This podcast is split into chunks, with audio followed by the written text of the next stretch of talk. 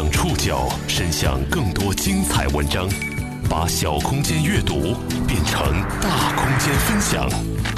报刊选读，把小空间阅读变成大空间分享。欢迎各位收听今天的报刊选读，我是宋宇。昨天因为参加台里的外场活动，所以报刊选读是由我的同事戴丽代班的。微信公号、喜马拉雅以及网易云音乐的更新也因此暂停了一期。今天我又回来了，我们要和大家来说说法医秦明的故事。本期内容摘自《中国新闻周刊》。我是秦明。法医秦明最近的大热网剧，死人的事交给我。不管剧情漏洞和演员演技引发的争议有多少，这部网剧让小说原作者真正的法医秦明再度成了法医界网红。我今天往这一站，你们说呀，电视剧都是骗人的。和网剧里不一样的是，真实版的法医秦明并不高冷毒舌，他爱听流行音乐，总是被人用胖和老误伤，满嘴段子，一言不合就开车。他也并不享受变身网红后的生活，身为公务员的他甚至有点自危感。其实法医不是解剖工，法医呢，他是叫施予者。报刊选读今天为您讲述真实版法医秦明。自从网剧《法医秦明》在搜狐视频上线以来，口碑两极化。有些观众被刺激的剧情吸引，大呼良心制作，看到停不下来；也有人吐槽剧情设置不合理，某些演员的演技实在堪忧。但无可否认的是，这部剧火了。而这些观影感受，真实世界里的秦明完全体验不到。对他而言，剧中有些外人看着刺激的场景，是他最熟悉不过的工作常态了。法医秦明系列图书的编辑包包记得很清楚，第一次见秦明，与他约在北京东来顺吃火锅。秦明捞起一块刚涮好的羊肉，突然就随口冒出了一句：上次我们就是用这种漏勺捞尸体肚子里的蛆虫来着。同桌的人表现出一致的呕吐的表情，而秦明却照常把肉送进嘴里，嚼得还挺香的。他早已习惯了在普通人隔着屏幕也深感恐惧的凶杀案现场，和与普通人并无两样的日常生活中自如切换。今年35岁的秦明是安徽省公安厅一名主检法医师。从大一假期开始法医实习算起，他已经入行18年了。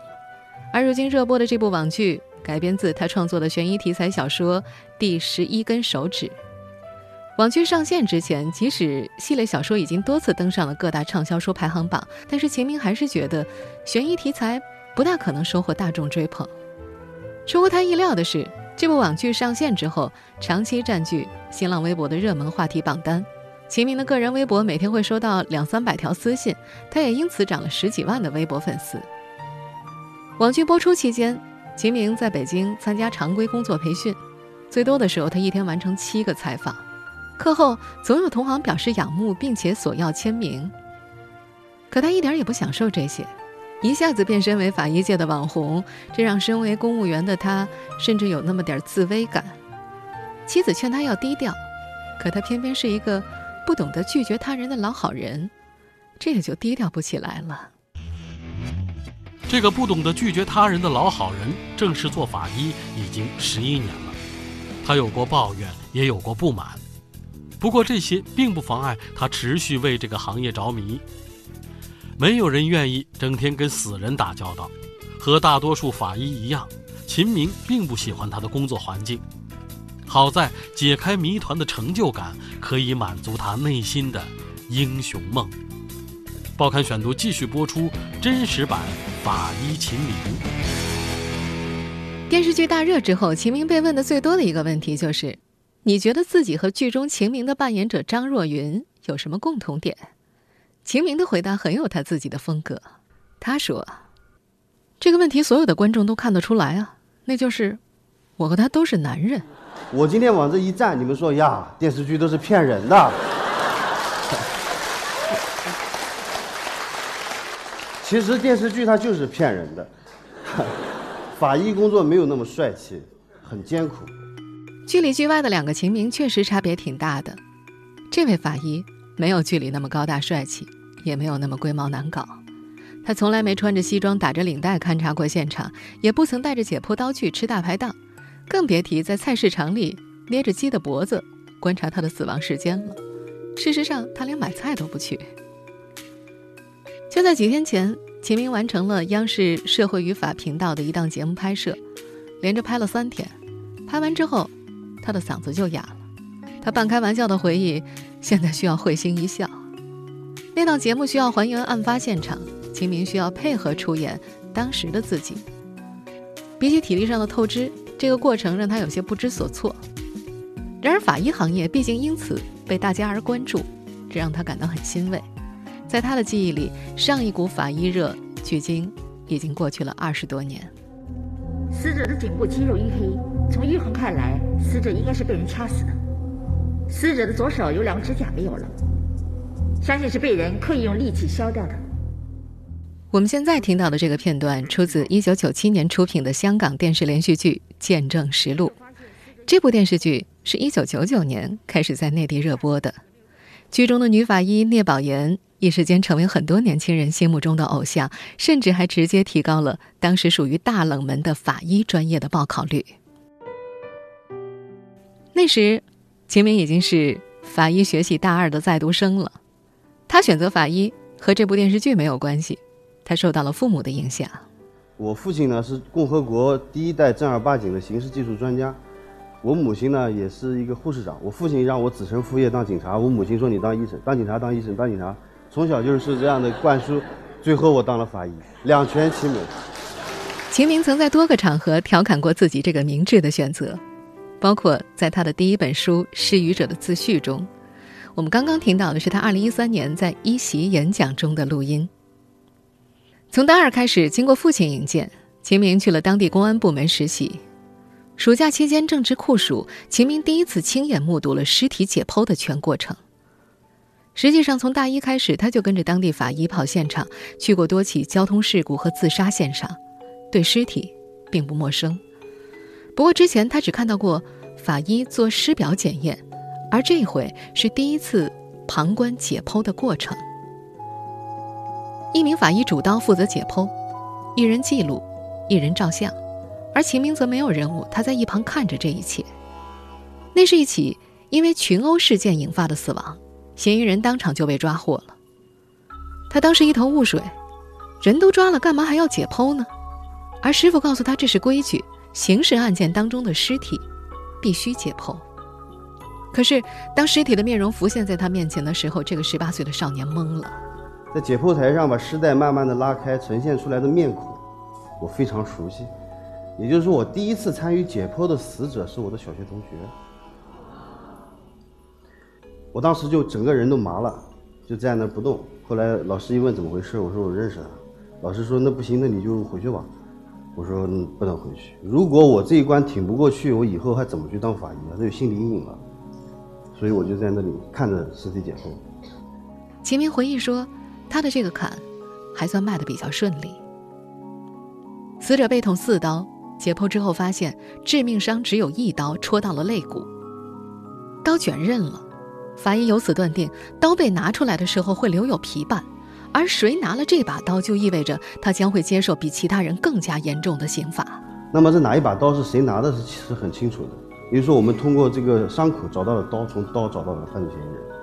就因为这一个细小的细节，导致了这个案件确定了真正的犯罪嫌疑人。所以这个案件是我第一次见证法医在命案中起到的关键作用的案件。也是从那个时候开始，秦明觉得法医还是挺带劲的。多年之后他总结说，其实法医不是解剖工，法医呢他是叫尸语者，我们就是通过现场和尸体的一些细微的痕迹来还原出整个现场，这等于是帮尸体说话，说了当时发生了什么事情。后来的工作经验告诉他，命案侦破工作中法医发挥关键作用直接导致破案的并不多，他的小说也只是把这些案件挑出来写而已。很多情况之下，法医还在进行尸检工作的时候，案件就已经破了。这时候法医的工作为的就是给法庭提交一份鉴定报告，更多的时候他们会跟痕迹检验科和侦查科的同事协同办理非正常死亡案件，这其中包括自杀、交通事故和生产事故等一切非自然死亡的案件，有的地方甚至可以出现每天5-6起的频率。而这些相对枯燥的案件当中，很可能就隐藏着命案。秦明2005年考入安徽省公安厅，此后就一直在那儿工作。比起基层的法医，他在省厅遇到的案子往往更加精华，也更加疑难，这给他日后的写作提供了不少素材。不过事实上，在一起命案当中，法医能够发挥出多大的作用是没有人知道的，也没有明确的规定。通常情况下，法医的破案意识越强烈，就可能会发现越多的隐藏的线索，那么就代表着法医的工作量也就越大，成就感也就越强。死亡时间、死亡原因和治伤工具，这是法医首先要解决的3个问题。在秦明的经验里，这只是第1步工作，为下一步案件的性质分析、现场重建工作和犯罪分子行为心理分析提供依据。秦明说，可能一个案子破了，没有人为你喝彩，功劳更多的时候是属于抓获凶手的侦查员的，但是他内心知道，要是没有自己的推理，这案子破不了。正是这种解开谜团的成就感，满足了他内心的英雄梦。因为在这整个破案的过程中，你对现场和对尸体的检验发现的痕迹，这种抽丝剥茧的感觉和沉冤得雪以后的那种成就感，是让人无比兴奋。然而成就感是短暂的，和大多数的法医一样，秦明并不喜欢他的工作环境，没有人愿意整天跟死人打交道呀。穿梭在案发现场和解剖室是秦明的日常工作，而案发现场要么很血腥，要么就很脏很臭，有的时候现场会全部都是蠕动的蛆虫，蛆虫的密度密集到法医们甚至都分不清楚脚下踩的是木地板还是大理石地板。他们一边解剖，还会一边担心蛆虫会不会顺着裤管就爬上来。进行解剖工作的时候，法医通常都穿防护服，戴2层手套，如果是高腐尸体的话，这些都没用，身上难免还是会沾上尸臭。刚入行的时候，秦明觉得戴2层手套活动不方便，因而只戴1层。工作结束之后，因为手上的味道，2天没有吃饭。尸臭味的粘附能力非常强，你任凭用洗衣粉、洗衣液、这个洗洁精、香皂、肥皂都是洗不掉。别人饥肠辘辘的端着碗就吃饭，我一端碗一拿到嘴边一股味儿，一拿到嘴边一股味儿，没有办法下咽。后来师傅就给了我一把香菜，说你试试这个效果。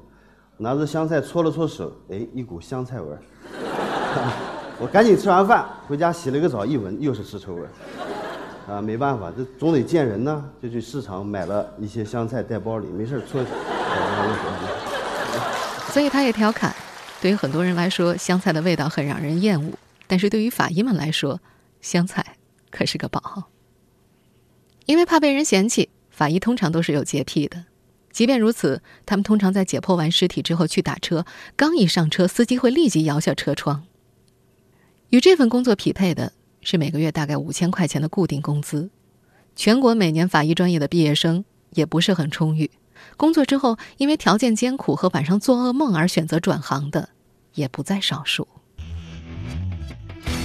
秦明的写作之路起始于新浪微博，而一开始玩微博也是一时兴起，纯属巧合，是替法医同行们出来辟谣的。报刊选读继续播出真实版法医秦明。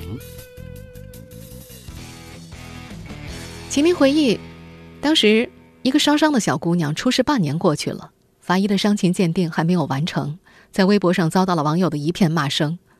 她坐不住了，法医没错，可是网民就是不理解，于是她开始在个人微博上进行科普，涉及容貌损毁和功能障碍的鉴定，3到6个月医疗终结，伤情稳定，法医才能够开展鉴定工作。然而这种科普帖也不是每次都能够掀起水花的，秦明开始结合日常生活进行科普，比如向网友普及去菜市场买鸡怎么判断鸡是不是刚杀的。他写道，鸡体死亡后，随着时间推移，角膜会逐渐浑浊而难以透视瞳孔，角膜浑浊程度是推断死亡时间的一个指标。网友纷纷表示长姿势了。类似法医买菜日常的科普文字，为他赢得了更高的人气。这背后也藏着秦明的小心机，他可是研究了当时微博上警察和医生行业的各路大 V 之后总结出的这条经验。秦明写书是在2012年那个辞旧迎新的晚上，家人团聚看春晚，一片热闹祥和。他觉得春晚没什么看头，自己躲到房间，打开电脑进入个人博客，回想起自己经手的那些案子。他写了第一篇文章，回忆自己的初次解剖。第二天超过1000人看了这篇文章。初二他回老家走亲戚，没更新博文，竟然被网友催文了。他开始有了10几个稳定的粉丝，在他们的鼓励之下，鬼手佛心，我的那些案子这部网络小说开始在秦明的个人博客上连载。现在那些见面会问他要签名书的亲戚朋友一开始都这么跟他开玩笑，写小说啊，小说可不是谁都能写的。唯有妻子一个人全力支持他，倒不是妻子有远见，预料到他写的小说会成为日后的畅销书。妻子的理由挺简单的，写日志好啊，比打魔兽世界可好多了。不过妻子没想到的是，秦明这一写就停不下来了。秦明自己也没想到能把写作这件事坚持下来，他其实早就有这个想法，不过总是想法先冒出来就夭折了。秦明很清楚，意志力是自己的大问题，最常被他拿来举例的就是减肥这件事儿。他曾跟朋友打赌，1个月减掉10斤，临近月底还差1斤，顺延了1个月，结果全部给反弹回来了。所以在写作这件事儿上，一开始他就没立志，结果偏偏就打破了魔咒了。他把这些归功于最初的老读者们给他的目光和掌声。秦明的第一个加微博粉丝是天涯社区的莲蓬鬼话的版主，他的小说随后开始在天涯社区连载，从置顶到聚焦，每一篇都能够获得10万加的阅读量。而从那个时候开始，他也收到了出版社编辑们发来的微博私信，前后后找来的有20多家出版公司。他说，首先自己对出名没兴趣，其次他在体制内工作，他很珍惜这份工作，所以在一开始的时候他一一谢绝了。作为编辑，包包关注秦明微博的时候，秦明的粉丝有1万，这并不是一个让图书编辑满意的数字。他也就抱着随意看看的心态点开了秦明的博客，一个下午坐在那儿看到下班了还不尽兴。趁热打铁，他就给秦明发了条私信。在这条1000余字的私信中，他分析了秦明的写作初衷和读者群，也打消了他怕影响工作的担忧，让秦明读到了不好拒绝的诚意。他随后就去了一趟安徽省公安厅宣传处，找到了相关领导说明情况。得到对方的支持之后，他的顾虑才完全打消了，和出版公司博集天卷签了合同。网上的小说连载到第13个案子就停了，没了粉丝的跟帖和欢呼，之后的部分都是他自己闷在家写的，有点难熬。包包是在2012年4月份给秦明发的那条私信。8年之后的10月2号，秦明父亲60大寿，秦明把包包刚寄给他的新书《失语者》作为礼物送给了父亲，父亲说那是最好的生日礼物。随后秦明就收到了2万块的首印稿费，那会儿他的每月工资是3000块钱，1年发5000块的奖金都足以让他高兴到奔走相告了。2万块是什么概念啊？他高兴坏了。秦明现在每月的工资是5300，不久前刚领了今年的绩效奖8500块钱。几年前还在为5000块欢呼雀跃的秦明，现在用一种稀松平常的语气讲起这些。他已经不像他的同事们那样需要靠法医的工资养家糊口了。生活中的秦明极度悲观也极度乐观，他冰冷的一面都留在了解剖台。日常生活中他嘻嘻哈哈，甚至有点没正形。他说，人有时候需要两面性，尤其是做法医这一行。报刊选读继续播出，真实版法医秦明。2012年到2016年4年时间，5本小说。这4年恰逢秦明工作以来出刊现场最多的4年，早在2013年的时候，就有影视公司找上门来，买走了第一本小说的版权。目前这个系列所推出的5本小说影视版权都已经全部售出了。最近他多次被问起有没有想过辞职当全职作家。秦明说，刚开始写作的时候，领导就曾经叮嘱他，外面有一棵参天大树，但要没有根，何谈枝繁叶茂呢？不能本末倒置。他至今深以为然，他觉得写作和工作并不冲突，反而是相得益彰的。他特别满意自己目前的生活状态，就是总缺觉，身体有点吃不消。他在微信朋友圈这样写，法医秦明，去掉了法医2个字，一文不值。这或许是他对自己的提醒。通常情况之下，法医会经历这3个阶段：初入行时的恐惧，随后是对死者的同情和对凶手的愤怒交织在一起，最后是对生死的淡然。所谓淡然，不是不在乎，是简单的处事心态。有的人熬不过第1个阶段，晚上睡觉总是做噩梦，没办法，只能辞职。秦明身边有同事在做了7年法医之后，转行去做了民警，就是过不了自己心里这一关。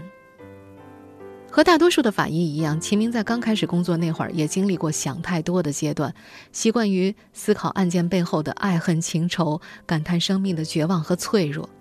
白天忙的时候还好一些，晚上躺在床上就开始思绪翻飞。他曾经有过严重的抑郁状态，还好这个阶段很快就跨过去了。到现在办案期间，晚上回到家他也会琢磨案情，不过一旦结案的话，失落就仅限片刻，思考也就此打住。这么多年来，他从来没有梦到过自己工作的场景。明天和意外，你永远不知道哪一个先来。这句一度在网络上走红的鸡汤文，秦明深有同感。采访当中，他多次感叹人生没有公平。或许正是这种极度悲观，造就了他如今的乐观。秦明冰冷的一面都留在了解剖台，生活中的他嘻嘻哈哈，甚至有点没正形。他说，人有时候需要两面性，尤其是做他们这行的。所以别人问我你怎么去心理减压，我说不需要减压。你随着工作时间的延长，每个法医都会有一个心路旅程。一开始可能是害怕，然后到对死者的悲悯，再到对犯罪分子的仇恨，最后是淡然。这种淡然不是情感的淡然，而是对生死的淡然。当你全心全意投入到案件侦破工作中去，你可能已经看破生死了。那一旦看破生死，就过了这个坎。过了这个坎的法医，通常都不会是性情阴郁的人，而是性格开朗的人，喜欢讲笑话，像我这样的人。做法医时间长了，他变得多疑，不会被轻易感动。他知道很多事情不是我们看到的样子。从大一实习算起，秦明至今已经参与检验了2000多具尸体，亲手解剖了近1000具，但是他从来没有为哪一个死者留下过哪怕一滴眼泪。这听起来显得有些冷酷，但是这才是职业化该有的样子。回到生活中，他又颇具孩子气。他的编辑同时又是好朋友的包包用单纯来形容秦明。他说，哪怕是跟一个第一次见面的人，他也是口无遮拦，想到什么就说什么。秦明至今不懂得如何拒绝别人，他总觉得拒绝是一件特伤人的事情。微信上只要有人加他好友，他全部通过。他自封吃货，所以减肥总是无果。休假的时候，他会带上妻儿和双方父母一大家子出去旅游。几乎所有的读者一开始读他的小说，都会自动脑补一个酷酷的秦明形象，可是跟他本人接触之后，难免会有些失望。他们发现，生活中的秦明原来就是个逗逼萌叔，还是个话痨。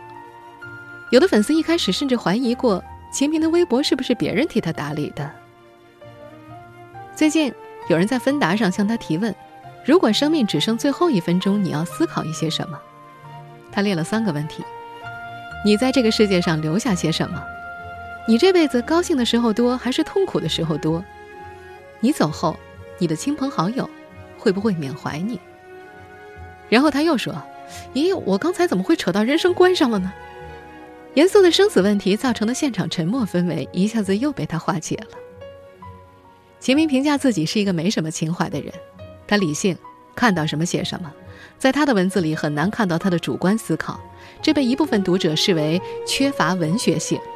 有人建议他，小说中案子破了之后，可以加一些自己对人性的思考，这样会显得有深度。